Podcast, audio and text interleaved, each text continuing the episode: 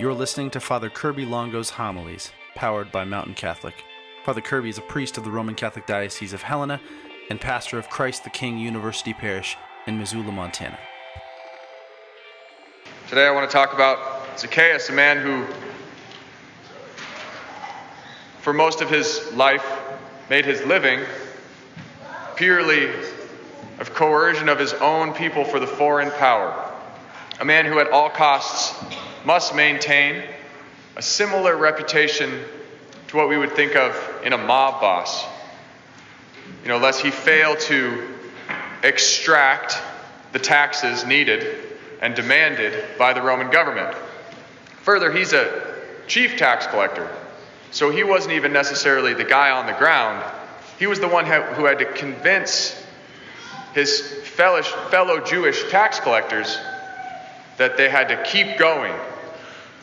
You know, perhaps St. Matthew himself, that they needed to stay strong, that they couldn't wince in the face of their own people's hate and judgment or just sadness at the general injustice of the whole project.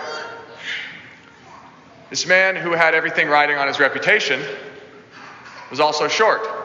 It didn't help.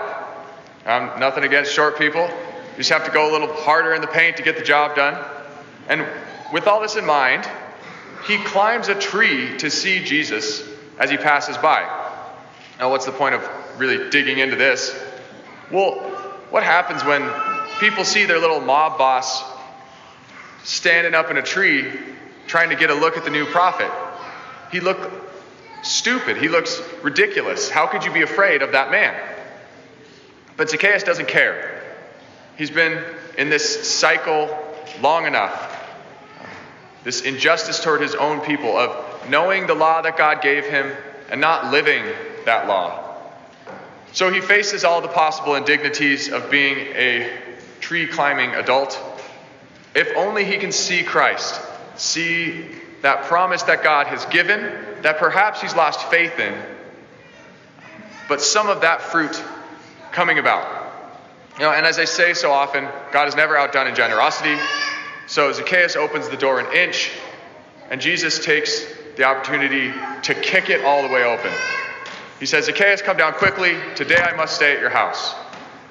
You know, Luke notes at the beginning of this gospel that Jesus wasn't planning on staying in Jericho, he was passing through. But he doesn't ask. He sees this desire in Zacchaeus, and he wants to name it and bring it out. He doesn't want to give him the opportunity to back down from this great and heroic act he just made. But the fickleness of man, you could say of us, of the crowd. Because immediately these judgments begin to roll in on Zacchaeus and then on Jesus as well. Jesus is going to stay at the house of a sinner. And then, this is my favorite line.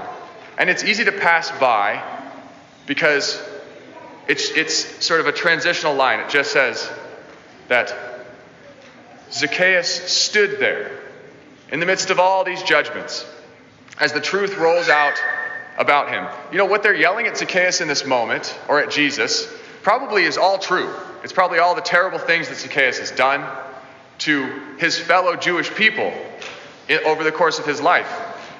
They're probably not making false accusations. And yet, Zacchaeus stood there in the midst of that. It's a striking line. Because so much of the Christian life is just standing there, just not running away, not shrinking back, not turning and walking off, but just standing in the midst of it. Because is Zacchaeus too far gone? Is the injustice that he's committed unredeemable? Can he possibly restore what he has taken? Those are all the questions kind of in the air. But Zacchaeus stood there. And in standing there, he was transformed. The Lord gave him the grace to speak out Half my possessions, Lord, I give to the poor. I repay four times over anyone that I have extorted, which is everyone. He has extorted everyone.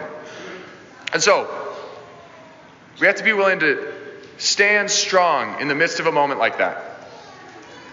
Whether we're the one being called deeper or to be the ones to call others. When we see that door just crack open a little bit, when we see a sign that someone might, someone's reaching out for the Lord, we have to name that. We have to invade that heart and bring the Lord with us or drag them with us to the Lord. We have to be bold in that. And that is just as awkward as standing in the midst of the crowd. You know, Jesus says, by our very identity as Christians, we will always be a contradiction to the world. It doesn't matter what age we live in. It doesn't matter whether we're in a secular age or a Christian age. We are always a contradiction to the world. But we have to be willing to stand in the face of that judgment or that rage that's coming at us as Christians. And Jesus will do the rest. Okay? He's going to give us the words and the grace to be transformed. What was Zacchaeus willing to do to see Jesus? He was willing to try, climb that tree of indignity and shame, to be vulnerable to the world in order to come to the Lord, to see Him. And so, what did Jesus do for Zacchaeus and for all of us? He climbed the tree of the cross to face the ultimate and most public shame and indignity of the death of a criminal. And he hangs before us still. You know, Jesus hangs before the hangs on the cross for the whole world to see. Almost everyone in the world has seen Jesus up on the tree. And yet, he has flipped it on its head. It's no longer a sign of shame, it's a sign of victory. So, as Christians, we stand for the truth, and in that moment that could possibly be embarrassing or shameful, it becomes the very road to joy.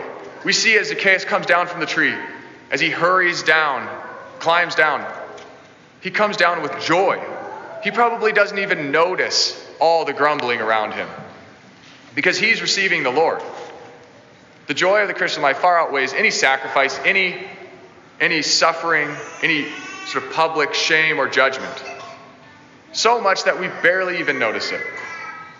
So, what a great model Zacchaeus is to us, reminding us that Jesus comes every day. Every day he passes by. So, invite him in, bring him into your home in a new way this day, and invite others to do the same. Being bold in that is just as important and just as difficult. So, even if it means giving up everything, we let the Lord call us to it. Amen.